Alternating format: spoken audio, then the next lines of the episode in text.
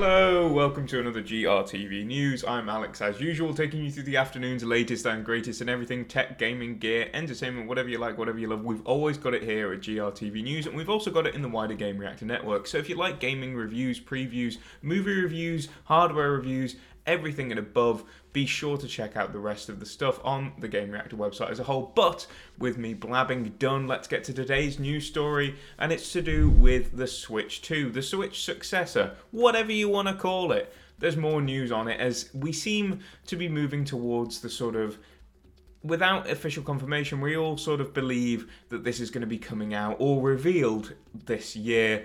And as speculation points more and more towards that, we're getting more and more data from analysts.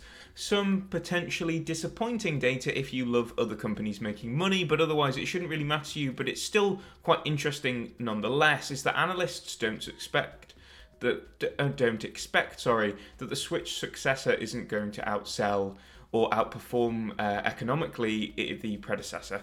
So, getting into this, it's a report from Bloomberg, who deal with all things usual business and finance within the gaming department, and it comes from a couple of analysts who don't believe that even if the Switch successor is very popular, that it'll outsell or outperform the original Switch in its hardware cycle. Now, there is a sort of uh, caveat to this, if you will. Minami Munakata of uh, Goldman Sachs said that there could be some sort of um, surprise if this Switch successor, if Nintendo's new console, as we probably should just call it, is going to be something completely different in terms of its hardware. A lot of us are expecting them to just sort of move on to a Switch Plus or a Super Nintendo Switch or something that basically echoes the Switch but gives you maybe some improved performance and some extra bits, um, you know, extra bells and whistles, if you will, to make it sort of that spicy new console. But according to these analysts, they're not expecting it to actually be that impressive to the average consumer.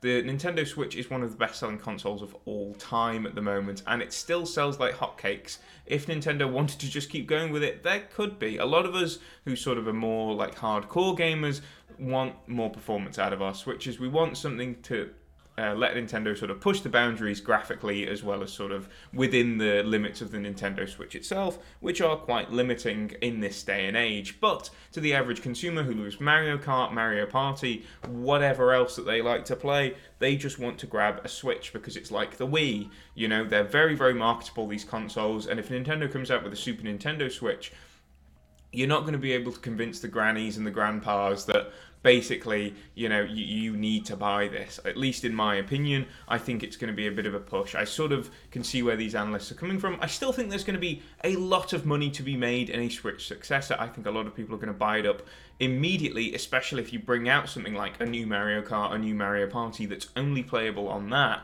Now, whether Nintendo wants to do that, considering the amount of Switch owners, is a bit hit or miss. But uh, let me know what you think because it's all up in the air until we see something from Nintendo. We don't even know what this thing looks like, how it could perform, whatever. What do you think it's going to be? Do you think it's going to be like the Switch, or do you think it's going to be something new entirely? Let me know, and I will see you in a new news video tomorrow.